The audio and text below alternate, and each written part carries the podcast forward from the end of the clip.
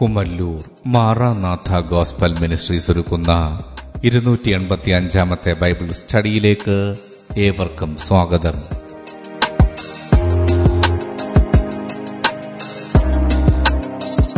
ശിഷ്യത്വം എന്ന വിഷയത്തിന്റെ നൂറ്റി തൊണ്ണൂറ്റി അഞ്ചാം ഭാഗത്തെ ആസ്പദമാക്കി ശിഷ്യത്വത്തിന്റെ അടിസ്ഥാനം എന്ന വിഷയത്തിന്റെ ഇരുപത്തിയെട്ടാം ഭാഗമാണ് നിങ്ങൾ കേൾക്കുവാൻ പോകുന്നത്.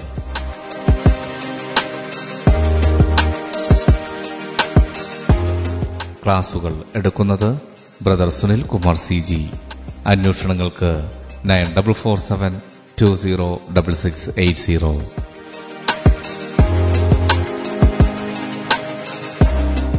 ഈ ക്ലാസുകളുടെ വീഡിയോ യൂട്യൂബിലും ലഭ്യമാണ്. Amen T V network Trivandrum Kerala. Triple nine five nine seven five nine eight zero. ദൈവത്തിന്റെ അതിധന്യമായ നാം വാഴ്ത്തപ്പെടുമാറാകട്ടെ. ലൂക്കോസ് എഴുതിയ സുവിശേഷം ഒമ്പതാമത്തെ അധ്യയം ഇരുപത്തിമൂന്ന് ഇരുപത്തിനാല് വാക്യങ്ങളെ ആസ്പദമാക്കി. ശിഷ്യന്മാർ തങ്ങൾക്കുള്ളതൊക്കെയും വിട്ടുപിരിയണം എന്ന വിഷയത്തിൽ എന്താണ് അവർ വിട്ടുപിരിയേണ്ടത്? അതാണ് ഇവിടെ നമ്മൾ വിചിന്തനം ചെയ്യാൻ ആഗ്രഹിക്കുന്നത്. ലൂക്കോസ് എഴുത സുവിശേഷം ഒമ്പതാമത്തെ അധ്യയം ഇരുപത്തിമൂന്ന് ഇരുപത്തിനാല് വാക്യങ്ങൾ. പിന്നെ അവൻ എല്ലാവരോടും പറഞ്ഞത് എന്നെ അനുഗമിപ്പാൻ ഒരുത്തൻ ഇച്ഛിച്ചാൽ അവൻ തന്നെത്താൻ നിഷേധിച്ച് നാൾതോറും തന്റെ ക്രൂശെടുത്തും കൊണ്ട് എന്നെ അനുഗമിക്കട്ടെ. ആരെങ്കിലും തന്റെ ജീവനെ രക്ഷിപ്പാൻ ഇച്ഛിച്ചാൽ അതിനെ കളയും. എന്റെ നിമിത്തം ആരെങ്കിലും തന്റെ ജീവനെ കളഞ്ഞാലോ അതിനെ രക്ഷിക്കും. ലൂക്കോസ് എഴുതിയ സുവിശേഷം പതിനാലാമത്തെ അധ്യായം ഇരുപത്തിയഞ്ച് മുതൽ മുപ്പത്തി മൂന്ന് വരെയുള്ള വാക്യങ്ങളിൽ ശിഷ്യത്വം എന്ന വിഷയത്തുള്ള ബന്ധത്തിൽ യേശുക്രിസ്തു ശിഷ്യത്വത്തെ ഒരു ഗോപുരം പണിയായും ഒരു യുദ്ധമായും ഉപമിക്കുന്ന ഭാഗത്ത് മുപ്പത്തി മൂന്നാമത്തെ വാക്യത്തിൽ ഇങ്ങനെ പറയുന്നു. ലൂക്കോസ് എഴുതിയ സുവിശേഷം പതിനാലാമത്തെ അധ്യയം മുപ്പത്തി മൂന്നാമത്തെ വാക്യം. അങ്ങനെ തന്നെ നിങ്ങളിൽ ആരെങ്കിലും തനിക്കുള്ളതൊക്കെയും വിട്ടുപിരിയുന്നില്ല എങ്കിൽ അവന് എന്റെ ശിഷ്യനായിരിക്കാൻ കഴിയുകയില്ല. തനിക്കുള്ളതൊക്കെയും വിട്ടുപിരിയുന്നില്ല എങ്കിൽ. അപ്പോൾ തനിക്കുള്ളതൊക്കെ വിട്ടുപിരിയണം. അപ്പോൾ അവിടെ എന്താണ് ഈ തനിക്കുള്ളത്?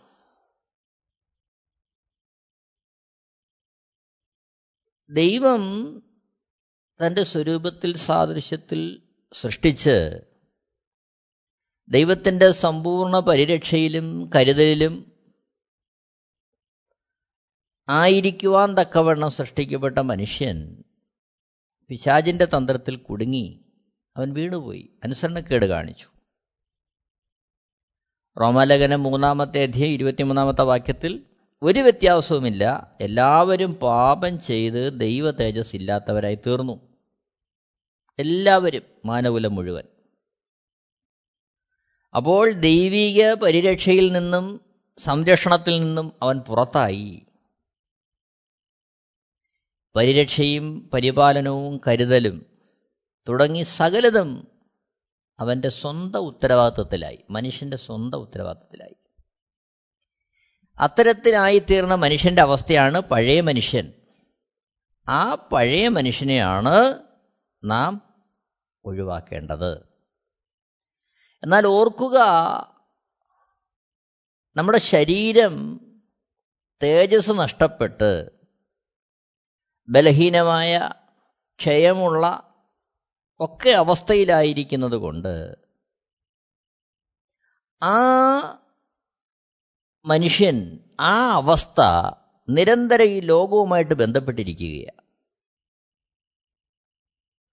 അപ്പോൾ വീഴ്ച പറ്റിയ നിമിത്തം കോട്ടം സംഭവിച്ച ദേഹവും ദേഹിയും ആത്മാവും ഈ ലോകവുമായി നിരന്തര സമ്പർക്കത്തിലാണ്. ആ ലോകവുമായി നിരന്തരമായ സമ്പർക്ക നിമിത്തം സ്വാധീനിക്കപ്പെടുന്ന അവസ്ഥയിലായി മനുഷ്യന്റെ മനസ്സ്. ചുരുക്കത്തിൽ പഴയ മനുഷ്യന്റെ മനസ്സിനെ അതായത് യേശുവിനെ രക്ഷകനും കർത്താവും പാപമോചകനുമായി സ്വീകരിച്ച് അവിടുത്തെ അനുഗമിക്കുവാൻ തക്കവണ്ണം സമർപ്പിക്കാത്ത ഏതൊരുവനും പഴയ മനുഷ്യന്റെ അവസ്ഥയില്ല ആ പഴയ മനുഷ്യന്റെ മനസ്സ് ഈ ലോകവുമായിട്ടുള്ള നിരന്തര സമ്പർക്കത്തിലാണ്. ഒന്ന് യോഹന്നാൻ രണ്ടാമത്തെ അധ്യയം പതിനഞ്ച് പതിനാറ് പതിനേഴ് വാക്യങ്ങളിൽ നാം വായിക്കുന്നു ലോകത്തെയും ലോകത്തിലുള്ളതിനെയും സ്നേഹിക്കരുത്. ഒരുവൻ ലോകത്തെ സ്നേഹിക്കുന്നുവെങ്കിൽ അവനിൽ പിതാവിന്റെ സ്നേഹമില്ല. ജഡമോഹം കൺമോഹം ജീവനത്തിന്റെ പ്രതാപം ഇങ്ങനെ ലോകത്തിലുള്ളതെല്ലാം പിതാവിൽ നിന്നല്ല ലോകത്തിൽ നിന്നത്രയാകുന്നു പതിനേഴാമത്തെ വാക്യം. ലോകവും അതിന്റെ മോഹവും ഒഴിഞ്ഞു പോകുന്നു ദൈവേഷ്ടം ചെയ്യുന്നവനോ എന്നേക്കും ഇരിക്കുന്നു അപ്പോൾ പഴയ മനുഷ്യന്റെ ആ ആസക്തി പറ്റുമാനം ഈ ലോകത്തോടാ. അതായത് ജഡമോഹം കൺമോഹം ജീവനത്തിന്റെ പ്രതാപം ഇവയാൽ ആ മനുഷ്യൻ സ്വാധീനിക്കപ്പെടുന്നു. അതിനുവേണ്ടി അവൻ നിലകൊള്ളുന്നു. അതാണ് അവന്റെ ജീവിതത്തിന്റെ ലക്ഷ്യം. എന്നാൽ ആ പഴയ മനുഷ്യനെ അവഗണിച്ച് പുതിയ മനുഷ്യനെ ധരിച്ച് പുതിയ മനുഷ്യനായിത്തീരുക എന്നുള്ളതല്ല പുതിയ മനുഷ്യനെ ധരിക്കുക എന്നാണ് അവിടെ പ്രയോഗിച്ചിരിക്കുന്നത്. അപ്പോൾ പുതിയ മനുഷ്യനെ ധരിച്ച് ആ അവസ്ഥയിൽ മുന്നോട്ട് പോകുവാൻ ആഗ്രഹിക്കുന്നവൻ അവൻ ദൈവേഷ്ടം ചെയ്യുവാൻ വാഞ്ചിക്കും. ഒന്ന് യോഹന്നാൻ രണ്ടിന്റെ പതിനേഴിൽ ലോകവും അതിന്റെ മോഹം ഒഴിഞ്ഞു പോകുന്നു ദൈവേഷ്ടം ചെയ്യുന്നവനോ? എന്നേക്ക് വിരിക്കുന്നു. അപ്പോൾ ദൈവേഷ്ടം ചെയ്യണമെങ്കിൽ പുതിയ മനുഷ്യനെ ധരിക്കണം. പഴയ മനുഷ്യനായിരിക്കുന്ന അവസ്ഥയിൽ പുതിയ മനുഷ്യനെ ധരിക്കണം. പുതിയ മനുഷ്യനെ ധരിക്കണമെന്ന് പറയുമ്പോൾ പഴയ മനുഷ്യന് നീക്കം വരുന്നില്ല ഇപ്പോൾ. അതായത് തേജസ് നഷ്ടപ്പെട്ട ബലഹീനാവസ്ഥയിലായിരിക്കുന്ന ഈ ശരീരം അതാണ് പഴയ മനുഷ്യന്റെ കൂട്. അത് ഒഴിഞ്ഞു പോകുന്നില്ല. എന്നാൽ ഇവിടെ നമുക്ക് സാധ്യമാകുന്ന കാര്യം ദൈവത്തിന്റെ ആത്മാവിനാൽ നിറഞ്ഞ് ദൈവത്തിന്റെ ആത്മാവിനോട് അനുസരണം കാണിച്ച് ഓരോ നിമിഷവും പുതിയ മനുഷ്യനെ ധരിച്ച് അത്തരത്തിൽ ഒരു ജീവിതം നയിക്കാൻ കഴിയും. അതാണ് ക്രിസ്ത്യ ജീവിതം. ആ പുതിയ മനുഷ്യനെ ധരിക്കണം. ശ്രദ്ധിക്കണമേ റോമാലേഖനം ആറാമത്തെ അധ്യയം പന്ത്രണ്ട് പതിമൂന്ന് വാക്യങ്ങളിൽ ആകയാൽ പാപം നിങ്ങളുടെ മർത്തി ശരീരത്തിൽ അതിന്റെ മോഹങ്ങളെ അനുസരിക്കുമാറ് ഇനി വാഴരുത്. നിങ്ങളുടെ അവയവങ്ങളെ അനീതിയുടെ ആയുധങ്ങളായി പാപത്തിന് സമർപ്പിക്കുകയും അരുത്. നിങ്ങളെ തന്നെ മരിച്ചിട്ട് ജീവിക്കുന്നവരായും നിങ്ങളുടെ അവയവങ്ങളെ നീതിയുടെ ആയുധങ്ങളായും ദൈവത്തിന് സമർപ്പിച്ചുകൊള്ളുവിൻ. റോമാലേഖനം പതിമൂന്നാമത്തെ അധ്യയം പന്ത്രണ്ട് മുതൽ പതിനാല് വരെയുള്ള വാക്യങ്ങളിൽ റോമാലേഖനം പതിമൂന്നാമത്തെ അധ്യയം പന്ത്രണ്ട് മുതൽ പതിനാല് വരെയുള്ള വാക്യങ്ങൾ. രാത്രി കഴിവാറായി പകലടുത്തിരിക്കുന്നു. അതുകൊണ്ട് നാം ഇരുട്ടിന്റെ പ്രവൃത്തികളെ വെച്ച് കളഞ്ഞ് വെളിച്ചത്തിന്റെ ആയുധവർഗം ധരിച്ചുകൊള്ളുക. പതിമൂന്നാമത്തെ വാക്യം പകൽ സമയത്തെന്ന പോലെ നാം മര്യാദയായി നടക്ക. വെറുക്കൂത്തുകളിലും മദ്യപാനങ്ങളിലുമല്ല. ശയനമോഹങ്ങളിലും ദുഷ്കാമങ്ങളിലുമല്ല. പിണക്കത്തിലും അസൂയയിലുമല്ല. പതിനാലാമത്തെ വാക്യം. കർത്താവായ യേശുക്രിസ്തുവിനെ തന്നെ ധരിച്ചുകൊള്ളുവിൻ. മോഹങ്ങൾ ജനിക്കുമാറ് ജഡത്തിനായി ചിന്തിക്കരുത്. റോമർ പതിമൂന്നിന്റെ പതിനാലിൽ കർത്താവായ യേശുക്രിസ്തുവിനെ തന്നെ ധരിച്ചുകൊള്ളുവിൻ. അപ്പോൾ മാത്രമേ മോഹങ്ങൾ ജനിക്കുമാറ് ജഡത്തിനായി ചിന്തിക്കാതിരിക്കാൻ കഴിയൂ. അല്ലെങ്കിൽ യേശുക്രിസ്തുവിനെ ധരിച്ചില്ലെങ്കിൽ എന്തു പറ്റും? മോഹങ്ങൾ ജനിക്കുമാറ് ജഡത്തിനായി ചിന്തിക്കും. ഗലാത്തി ലേഖനം അഞ്ചാമത്തെ അധ്യയം പതിനാറ് പതിനേഴ് വാക്യങ്ങളിലേക്ക് വരുമ്പോൾ ആത്മാവിനെ അനുസരിച്ച് നടപ്പിൻ എന്നാൽ നിങ്ങൾ ജഡത്തിന്റെ മോഹം നിവർത്തിക്കയില്ല എന്ന് ഞാൻ പറയുന്നു. അപ്പോൾ കർത്താവായ യേശുക്രിസ്തുവിനെ തന്നെ ധരിച്ചുകൊള്ളുവിൻ എന്ന് പറയുമ്പോൾ അതിന്റെ പ്രായോഗിക തലം ഗലാത്തർ അഞ്ചിന്റെ പതിനാറ് പതിനേഴിൽ ആത്മാവിനെ അനുസരിച്ച് നടപ്പിൻ. എന്നാൽ നിങ്ങൾ ജഡത്തിന്റെ മോഹം നിവർത്തിക്കയില്ലെന്ന് ഞാൻ പറയുന്നു. അപ്പോൾ ഇവിടെ ചെയ്യേണ്ടത് യേശുക്രിസ്തുവിനെ ധരിച്ചുകൊള്ളുമെന്ന് പറയുമ്പോൾ പ്രായോഗികമായി നടക്കേണ്ടത് ദൈവാത്മാവിനെ അനുസരിച്ച് നടക്കണം. ദൈവാത്മാവിനെ അനുസരിച്ച് നടക്കണം. അല്ലെങ്കിൽ എന്തു പറ്റും? ദൈവാത്മാവിനെ അനുസരിച്ച് നടന്നില്ലെങ്കിൽ ജഡത്തിന്റെ മോഹം നമ്മൾ നിവർത്തിയാകും. കാരണം പഴയ മനുഷ്യന്റെ താല്പര്യം എപ്പോഴും ലോകത്തോടാ. കാരണം ഈ ശരീരം അതിന്റെതായ സുഖവും സന്തോഷവും ഇഷ്ടങ്ങളും ഒക്കെ നിറവേറ്റുവാനുള്ള വാഞ്ചയില്ല എന്നാലത് ലോകത്തിന്റെതാണ്. ദൈവത്തിന്റെ ഇഷ്ടം അതിന് വിരുദ്ധമാണ് അതിന്റെ അർത്ഥം ദൈവം നമുക്ക് സമാധാനം തരുന്നില്ലെന്നോ സന്തോഷം തരുന്നില്ലെന്നോ സ്വസ്ഥത തരുന്നില്ലെന്നോ ഒന്നുമല്ല. മത്തായി സുവിശേഷം ആറാമത്തെ അധ്യയം മുപ്പത്തിമൂന്നാമത്തെ വാക്യത്തിൽ അവിടെ മുമ്പേ അവിടുത്തെ രാജീവ്നീതി അന്വേഷിപ്പിന് അതോടെ ഇതൊക്കെയും നൽകപ്പെടുമെന്ന് എഴുതിയിരിക്കുകയാണ്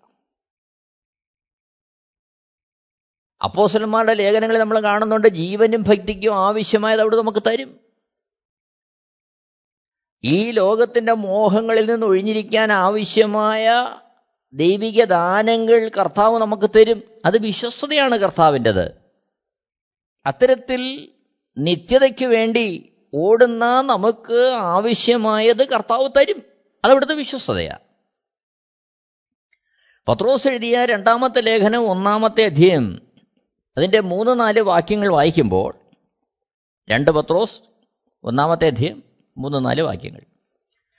തന്റെ മഹത്വത്താലും വീര്യത്താലും നമ്മെ വിളിച്ചവന്റെ പരിജ്ഞാനത്താൽ അവന്റെ ദിവ്യശക്തി ജീവനും ഭക്തിക്കും വേണ്ടിയത് ഒക്കെയും നമുക്ക് ദാനം ചെയ്തിരിക്കുന്നുവല്ലോ. ജീവനും ഭക്തിക്കും വേണ്ടിയത് ഒക്കെയും നമുക്ക് ദാനം ചെയ്തിരിക്കുന്നു. നാലാമത്തെ വാക്യം. അവയാൽ അവൻ നമുക്ക് വിലയേറിയതും അതിമഹത്വമായ വാഗ്ദത്തങ്ങളും നൽകിയിരിക്കുന്നു. ഇവയാൽ നിങ്ങൾ ലോകത്തിൽ മോഹത്താലുള്ള നാശം വിട്ടൊഴിഞ്ഞിട്ട് ദിവ്യ സ്വഭാവത്തിന് കൂട്ടാളികളായി തീരുവാൻ ഇടവരുന്നു. അപ്പോൾ ഇവിടെ ലോകമോഹത്തിൽ നിന്ന് നമ്മളെ ഒഴിവാക്കി ദിവ്യ സ്വഭാവത്തിന് കൂട്ടാളികളാക്കുക എന്നുള്ളതാണ് ദൈവം ഓരോ ദിവസവും നമ്മളിൽ ചെയ്യുന്ന ആ പ്രവൃത്തി. എന്നാൽ അത് അത്തരത്തിൽ ദൈവം നമുക്ക് വാഗ്ദാനം ചെയ്യുന്നുണ്ട്. ഈ ഭൂമിയിൽ നാം ആയിരിക്കുമ്പോൾ അവിടുത്തെ ഹിതം ചെയ്യുവാൻ ആവശ്യമായതെല്ലാം ദൈവം നമുക്ക് ദാനമായി തരും. ദൈവത്തിന്റെ ഇഷ്ടത്തിനകത്ത്. എന്നാൽ അതിലുപരിയായി ലോകത്തിന്റെ മോഹവും ഇഷ്ടവും താല്പര്യങ്ങളും പ്രതാപങ്ങളും ഒക്കെ നമ്മിലേക്ക് ചെലുത്തി അത്തരത്തിൽ ദൈവഹിതത്തിന് വിരോധമായി നമ്മളെ നയിക്കുവാനാണ് ലോകം ശ്രമിക്കുന്നത് പിശാ ശ്രമിക്കുന്നത്. അത് നമ്മൾ മറന്നു പോകരുത് എന്നാൽ അതിനുവേണ്ടി നമ്മളെ ഉത്സാഹിക്കുന്ന പഴയ മനുഷ്യന്റെ ആ പ്രവണതയിൽ നിന്ന് നാം മോചിതരാകണമെങ്കിൽ ജയം പ്രാപിക്കണമെങ്കിൽ ഓരോ നിമിഷവും ആ ദൈവത്തിന്റെ ഇഷ്ടം ആത്മാവിനെ അനുസരിച്ച് നടന്ന് നിവർത്തിക്കുക എന്നുള്ളതാണ്. ഗലത്തിലേഖനം അഞ്ചാമത്തെ അധ്യയം പതിനാറാമത്തെ വാക്യത്തിൽ ആത്മാവിനെ അനുസരിച്ച് നടപ്പിൻ എന്നാൽ നിങ്ങൾ ജഡത്തിന്റെ മോഹം നിവർത്തിക്കുകയില്ല. അപ്പോൾ ആത്മാവിനെ അനുസരിച്ച് നടന്നില്ലെങ്കിൽ ജഡത്തിന്റെ മോഹമാണ് നിവൃത്തിയാകുന്നത് അങ്ങനെ ജഡത്തിന്റെ മോഹം നിവർത്തിയാലുള്ള കുഴപ്പമെന്താ? ഒന്ന് യോഹന്നാൻ രണ്ടിന്റെ പതിനേഴിൽ ലോകം അതിന്റെ മോഹം ഒഴിഞ്ഞു പോകും. ജഡത്തിന്റെ മോഹം നമ്മൾ നിവർത്തിയായാൽ അത് ഒഴിഞ്ഞു പോകുന്നതാണ്. സ്ഥായിയല്ല. എന്നേക്കും ഇരിക്കുന്നതല്ല. അതിന്റെ അന്ത്യനാശമാണ് എന്നാൽ ദൈവേഷ്ടം ചെയ്യുന്നവനാണ് എന്നേക്കും ഇരിക്കുന്നത്. അപ്പോൾ ആ അളവിൽ ഒരു പരിവർത്തനം ഒരു വിചിന്തനം നമ്മുടെ ജീവിതത്തിൽ ആവശ്യമാണ്. പുതിയ മനുഷ്യൻ അഥവാ പുതിയ സൃഷ്ടി യേശുക്രിസ്തുവിന്റെ നിരയിലുള്ളവരാണ്. അവരുടെ ചിന്ത ഉയരത്തിലുള്ളതാണ്. അത് നിത്യജീവനായുള്ള ചിന്തയാണ് ആത്മീയമായ ചിന്തകളാണ്. അപ്പോൾ ആ ഒരു ചിന്തയിലാണ് ഒരു ക്രിസ്തുഭക്തൻ മുന്നേറേണ്ടത്. അതായിരിക്കണം അവന്റെ ലക്ഷ്യം. എങ്കിൽ മാത്രമേ കർത്താവ് നമ്മളെ ആഗ്രഹിക്കുന്ന തലത്തിൽ ക്രിസ്തീയ ജീവിതം അതിന്റെ ജയത്തോടെ നടത്താൻ നമുക്ക് സാധ്യമാകൂ. കുലോസിലേഖനം മൂന്നാമത്തെ അധ്യയം ഒന്നു മുതലുള്ള വാക്യങ്ങൾ നമ്മൾ കാണുന്നു. ആകയാൽ നിങ്ങൾ ക്രിസ്തുവിനോടുകൂടെ ഉയർത്തെഴുന്നേറ്റിരിക്കുന്നു എങ്കിൽ ക്രിസ്തു ദൈവത്തിന്റെ വലത്തുഭാഗത്തിരിക്കുന്നിടമായ ഉയരത്തിലുള്ളത് അന്വേഷിപ്പിൻ. ഭൂമിയിലുള്ളതല്ല ഉയരത്തിലുള്ളത് തന്നെ ചിന്തിപ്പിൻ. മൂന്നാമത്തെ വാക്യം നിങ്ങൾ മരിച്ചു നിങ്ങളുടെ ജീവൻ ക്രിസ്തുവിനോടുകൂടെ ദൈവത്തിൽ മറഞ്ഞിരിക്കുന്നു. നമ്മുടെ ജീവനായ ക്രിസ്തു വെളിപ്പെടുമ്പോൾ നിങ്ങളും അവനോടുകൂടെ തേജസ്സിൽ വെളിപ്പെടും. അപ്പോൾ ഈ മൂന്നാമത്തെ വാക്യത്തിൽ നിങ്ങൾ മരിച്ചു നിങ്ങളുടെ ജീവൻ ക്രിസ്തുവിനോടുകൂടെ ദൈവത്തിൽ മറഞ്ഞിരിക്കുന്നു എന്ന് പറയുമ്പോൾ അത് എവിടാ നടന്നത്? അക്ഷരാർത്ഥത്തിൽ ഇപ്പോൾ ഒരു ഭൗതിക മരണം നമ്മുടെ ജീവിതത്തിൽ നടന്നോ? ഇല്ല. പിന്നെ അതെവിടാണ് നടക്കേണ്ടത്? പഴയ മനുഷ്യനെ കൈകാര്യം ചെയ്യുന്ന വിഷയത്തിൽ ആദാമ്യമായ സ്വഭാവവും ആദാമ്യമായ വീഴ്ചയും ഏറ്റുവാങ്ങി ആ രീതിയിൽ ദൈവത്തിൽ നകന്ന് ലോകത്തെ സ്നേഹിക്കുന്ന ചിന്താഗതിയുള്ള ആ പഴയ മനുഷ്യനെ നാം ക്രൂശിക്കണം. അങ്ങനെയാണ് ക്രിസ്തുവിനോടുകൂടി നമ്മുടെ ജീവൻ മറഞ്ഞിരിക്കേണ്ടത്. നോക്കണം. പുതിയ മനുഷ്യൻ എന്നുള്ള വിഷയത്തോടുള്ള ബന്ധത്തിൽ സുവിശേഷത്തിന്റെ കാതൽ അവിടെ. ആത്മാവെന്നുള്ള വിഷയമാ. അപ്പോസ്തല പ്രവൃത്തി രണ്ടാമത്തെ അധ്യയം മുപ്പത്തെട്ടാമത്തെ വാക്യത്തിൽ യേശുക്രിസ്തുവിന്റെ മരണ അടക്ക പുനരുദ്ധാനത്തിന് ശേഷം പരിശുദ്ധാത്മാവിന്റെ ശക്തിക്ക് വേണ്ടി കാത്തിരിക്കുന്ന ശിഷ്യന്മാരുടെ മേൽ പരിശുദ്ധാത്മാവെന്ന ദാനത്തെ പകരുമ്പോൾ അവർ ശക്തിയോടെ എഴുന്നേറ്റ് നിന്ന് സുവിശേഷം ഘോഷിക്കുകയാണ് ആ സുവിശേഷ ഘോഷണത്തിന്റെ അവസാനം രക്ഷപ്പെടുവാൻ എന്ത് വേണമെന്ന് ചോദിക്കുന്ന ജനത്തോട് പത്രോസ് പറയുന്നൊരു മറുപടിയുണ്ട്. അപ്പോസല പ്രവൃത്തി രണ്ടാമത്തെ അധ്യം മുപ്പത്തെട്ടാമത്തെ വാക്യത്തിൽ പത്രോസ് അവരോട് നിങ്ങൾ മാനസാന്തരപ്പെട്ട് നിങ്ങളുടെ പാപങ്ങളുടെ മോചനത്തിനായി ഓരോരുത്തൻ യേശുക്രിസ്തുവിന്റെ നാമത്തിൽ സ്നാനമേൽപ്പിൻ. എന്നാൽ പരിശുദ്ധാത്മാവെന്ന ദാനം ലഭിക്കും. സുവിശേഷ ഘോഷണത്തിന്റെ കാതൽ സുവിശേഷ ഘോഷണത്തിന്റെ വാഗ്ദാനം മറ്റൊന്നുമല്ല പരിശുദ്ധാത്മാവെന്ന ദാനം ലഭിക്കും എന്നുള്ളതാണ് ഈ കാലഘട്ടത്തിൽ സുവിശേഷ ഘോഷണത്തിൽ മറ്റു പലതുമൊക്കെ കേൾക്കുന്നുണ്ട്. എന്നാൽ സുവിശേഷ ഘോഷണത്തിന്റെ കാതലായ വാഗ്ദാനം മറ്റൊന്നുമല്ല പരിശുദ്ധാത്മാവെന്ന ദാനം. ആ പരിശുദ്ധാത്മാവെന്ന ദാനം ആ പരിശുദ്ധാത്മാവെന്ന കാര്യസ്ഥൻ നമ്മിൽ ആവസിക്കുമ്പോഴാണ് ഈ പഴയ മനുഷ്യനെ നമുക്കൊഴിവാക്കി അവഗണിച്ച് പരിഗണിക്കാതെ പുതിയ മനുഷ്യനെ നമുക്ക് ധരിച്ച് ദൈവേഷ്ടം ചെയ്യാൻ പറ്റൂ. അതിനാവശ്യം പരിശുദ്ധാത്മാവെന്ന ദാനമാണ് നോക്കണം അതിനാണ് ദൈവരാജ്യത്തിലേക്ക് നാം പ്രവേശിക്കേണ്ടത്. ഇതെല്ലാം പ്രായോഗികമാകുന്ന ദൈവരാജ്യത്തിന്റെ അനുഭവത്തിലാണ് പരിശുദ്ധാത്മാവിനെ നമുക്ക് തരിക കാര്യസ്ഥൻ നമ്മളെ വഴി നടത്തുക എന്ന് പറയുമ്പോൾ എന്താണ് അതിന്റെ അനുഭവം? ദൈവം തന്നെ രാജാവായി വാഴുന്ന അവസ്ഥ. മർക്കോസിന്റെ സുവിശേഷം ഒന്നാമത്തെ അധ്യയം പതിനഞ്ചാമത്തെ വാക്യത്തിൽ അതുകൊണ്ടാണ് യേശു ക്രിസ്തു സുവിശേഷ ഘോഷണത്തിൽ വ്യക്തമായി പറയുന്നത് കാലം തികഞ്ഞു ദൈവരാജ്യം സമീപിച്ചിരിക്കുന്നു മാനസാന്തരപ്പെട്ട് സുവിശേഷത്തിൽ വിശ്വസിപ്പിൻ.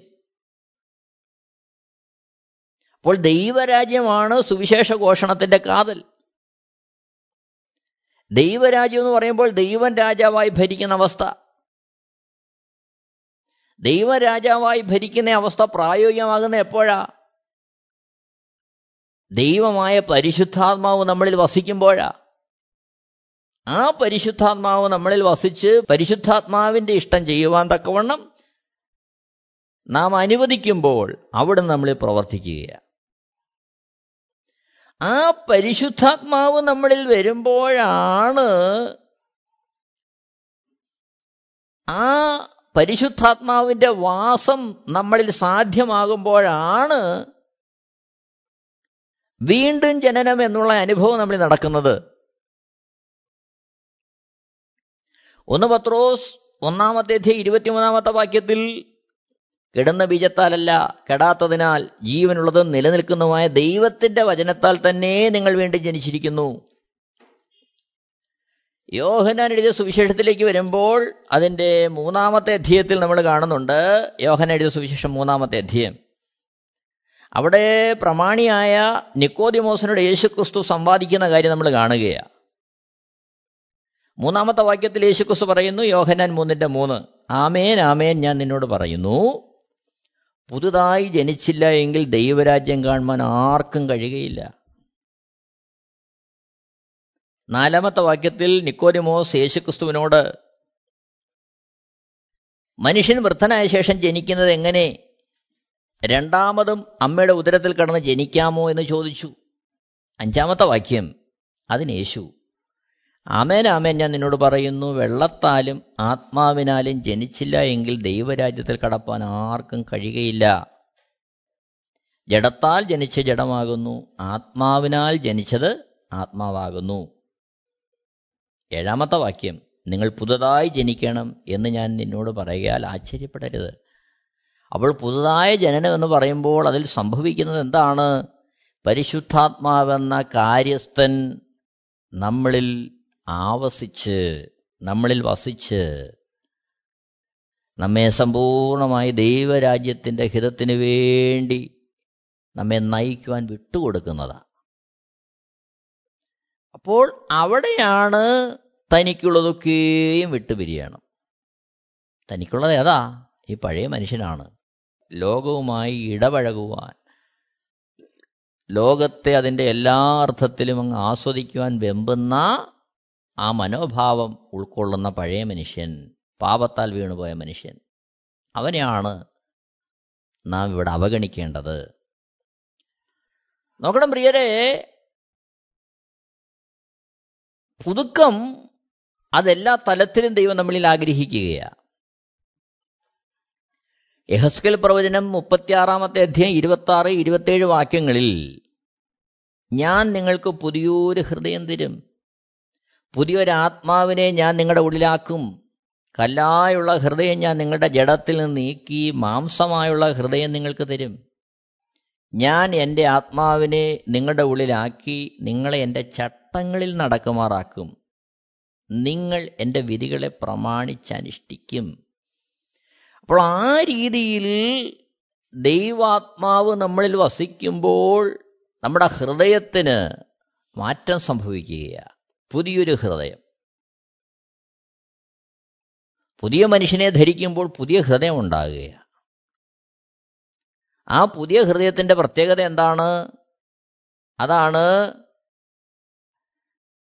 ദൈവത്തിന്റെ വിധികളെ പ്രമാണിച്ചനുഷ്ഠിക്കുവാൻ വെമ്പൽ കൊള്ളുന്ന ദൈവത്തിന്റെ ചട്ടങ്ങളിൽ നടക്കുവാൻ വെമ്പൽ കൊള്ളുന്ന ഒരു മനുഷ്യനാക്കി നമ്മളെ മാറ്റുന്ന അനുഭവം. ഗലാത്തി ലേഖനം ആറിന്റെ പതിനഞ്ചിൽ ഗലാത്തി ലേഖനം ആറിന്റെ പതിനഞ്ചിൽ പരിച്ഛേദനയല്ല അഗ്രചർമ്മവുമല്ല പുതിയ സൃഷ്ടി അത്രേ കാര്യം. അത്തരത്തിലുള്ളൊരു പുതിയ സൃഷ്ടിയായിട്ട് നാം മാറുക. ചുരുക്കത്തിന്റെ പ്രായോഗിക തലം എന്താ രണ്ട് കുരിന്തിയർ അഞ്ചിന്റെ പതിനാല് മുതൽ പതിനെട്ട് വരെ വായിക്കുമ്പോൾ നമ്മളവിടെ കാണുകയാണത്. പതിനാല് പതിനഞ്ച് വാക്യങ്ങളിൽ ക്രിസ്തുവിന്റെ സ്നേഹം ഞങ്ങളെ നിർബന്ധിക്കുന്നു. എല്ലാവർക്കും വേണ്ടി ഒരുവൻ മരിച്ചിരിക്കെ എല്ലാവരും മരിച്ചു എന്നും. ജീവിക്കുന്നവർ ഇനി തങ്ങൾക്കായിട്ടല്ല തങ്ങൾക്ക് വേണ്ടി മരിച്ച് ഉയർത്തവനായിട്ട് തന്നെ ജീവിക്കേണ്ടതിന് അവൻ എല്ലാവർക്കും വേണ്ടി മരിച്ചു എന്നും ഞങ്ങൾ നിർണയിച്ചിരിക്കുന്നു. പതിനാറ് പതിനേഴ് വാക്യങ്ങളിൽ. ആകയാൽ ഇന്നു മുതൽ ആരെയും ജഡപ്രകാരം അറിയുന്നില്ല. ക്രിസ്തുവിനെ ജഡപ്രകാരം അറിഞ്ഞുവെങ്കിലും ഇനിമേൽ അങ്ങനെ അറിയുന്നില്ല. ഒരുത്തൻ ക്രിസ്തുവിലായാൽ അവൻ പുതിയ സൃഷ്ടിയാകുന്നു. പഴയത് കഴിഞ്ഞുപോയി ഇതാ അത് പുതുതായി തീർന്നിരിക്കുന്നു. അപ്പോൾ പുതുക്കത്തിന്റെ അനുഭവം അതെങ്ങനെയാ പ്രാപിക്കുന്നേ? പുതിയ മനുഷ്യനെ ധരിക്കുന്നു എന്ന് പറയുമ്പോൾ എന്താണ് അതിന്റെ ലക്ഷണം? പ്രായോഗികമായിട്ട് എന്താ നടക്കുന്നത് സമർപ്പണത്തിന്റെ മേഖലയിൽ? ഞാൻ മരിക്കേണ്ട സ്ഥാനത്ത് എനിക്ക് വേണ്ടി എന്റെ അരുമനാഥൻ മരിച്ചതുകൊണ്ട് ഞാൻ മരിച്ചു. എന്നാൽ ഇന്ന് ഞാൻ ജീവിക്കുന്നതോ എന്റെ നാഥനായിട്ട് വേണ്ടി അവിടുത്തെ ഇഷ്ടം ചെയ്യുവാൻ. അതാണ് പുതിയ മനുഷ്യനെ ധരിച്ചിരിക്കുന്നവന്റെ അനുഭവം. ചുരുക്കത്തിൽ അനുസരണക്കേടിനാൽ ഉണ്ടായ വീഴ്ച നിമിത്തം പിശാചിന്റെ അടിമത്വത്തിലായത് നിമിത്തം സ്വായത്തമായ ലഭ്യമായ ഏൽപ്പിക്കപ്പെട്ട പിശാചിന്റെതായ സകല ആധിപത്യങ്ങളും തന്ത്രങ്ങളും ജഡസ്വഭാവവും വിട്ടുപിരിഞ്ഞ് പരിശുദ്ധാത്മാവിന്റെ ഉപദേശം കേട്ടനുസരിച്ച് ദൈവരാജ്യത്തിന്റെ സന്തോഷവും സമാധാനവും സ്വസ്ഥതയും അനുഭവിച്ച് കർത്താവിനായി ജീവിക്കുന്നതാണ് ശിഷ്യന്റെ സമർപ്പണം ദൗത്യം. അവിടെയാണ് അവൻ പഴയ മനുഷ്യനെ ഉരിഞ്ഞു കളഞ്ഞ് പുതിയ മനുഷ്യനെ ധരിക്കുന്ന അനുഭവം. ഇത് വളരെ വ്യക്തമായി നമ്മൾ മനസ്സിലാക്കേണ്ടത് നമ്മുടെ ക്രിസ്ത്യ ജീവിതത്തിൽ വളരെ ആവശ്യമാണ്. ഒരു കാര്യം എപ്പോഴും നമ്മൾ മനസ്സിലാക്കേണ്ടതുണ്ട് ആ പഴയ മനുഷ്യൻ നമുക്ക് കൊന്നുകളയാൻ പറ്റത്തില്ല. സമ്പൂർണമായി അവനൊരു പ്രശ്നം ഉണ്ടാക്കത്തില്ലെന്ന് കരുതി ആ രീതിയിൽ പോകാൻ പറ്റത്തില്ല. ഞാൻ ഉദാഹരണം പറയാം. ഇപ്പം നമ്മളൊരു കുഞ്ഞുമായിട്ട് ഒരു മേളയ്ക്ക് പോകുന്നിരിക്കട്ടെ കുഞ്ഞുങ്ങളുടെ കളിപ്പാട്ടവും കാര്യങ്ങളും എല്ലാം ഉള്ളൊരു മേള. ഒത്തിരി സ്റ്റാളുകൾ കിടക്കുകയാണ് ആ ഒരു മേളയ്ക്ക് പോവുകയാണ് അപ്പനറിയാം കുഞ്ഞിനെ എന്താണ് വേണ്ടതെന്ന്. പക്ഷേ ഓരോ സ്റ്റാളിന്റെ മുമ്പിൽ എത്തുമ്പോഴും കുഞ്ഞിനെ കൊണ്ട് വേടിപ്പിക്കാൻ വേണ്ടി കടക്കാർ ഓരോരോ കളിപ്പാട്ടമായിട്ട് അവനെ കിലുക്കി അവനെ അങ്ങോട്ട് വശീകരിക്കാൻ ശ്രമിക്കും. അപ്പോൾ ആ ഓരോ സ്റ്റാളുകാരും ഈ കുഞ്ഞിനെ സ്വാധീനിക്കാൻ ശ്രമിക്കുന്ന പോലെയാണ് ലോകം.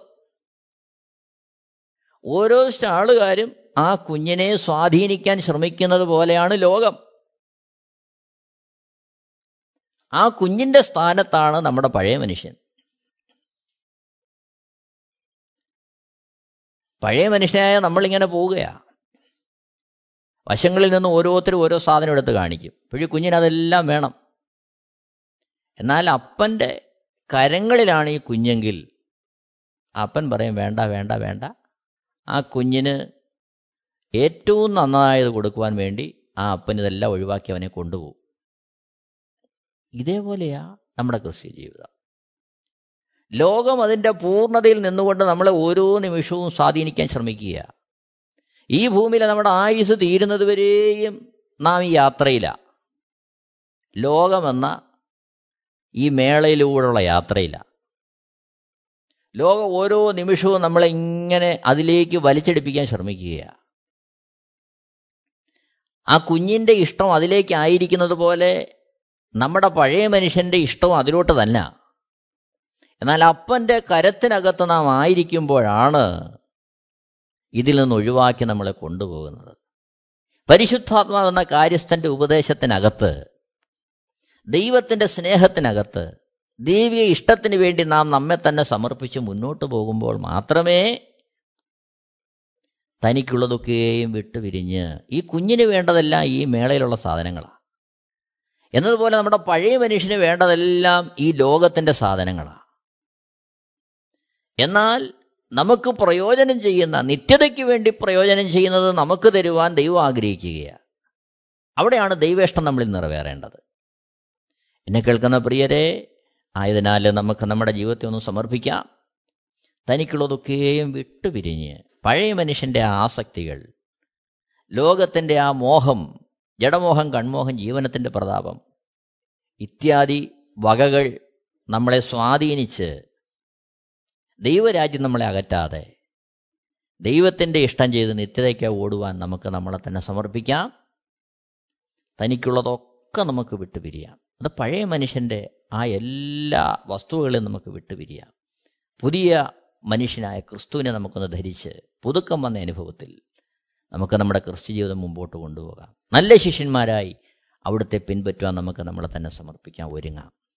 ദൈവം എല്ലാവരെയും ധാരാളമായിട്ട് അനുഗ്രഹിക്കട്ടെ. ദൈവത്തിന്റെ നാമം നമ്മളുടെ മഹത്വപ്പെടുമാറാകട്ടെ. ആമേ Amen T V network Christian internet channel സുവിശേഷീകരണത്തിന്റെ വ്യത്യസ്ത മുഖം തേടിയുള്ള യാത്ര YouTube and Facebook Amen T V network Trivandrum Kerala. ഞങ്ങളുടെ വിലാസം Maranatha gospel ministries Marankuzhi Kummalloor P O Kollam. ആറ് ഒൻപത് ഒന്ന് അഞ്ച് ഏഴ് മൂന്ന്. അന്വേഷണങ്ങൾക്ക് nine double four seven two zero double six eight zero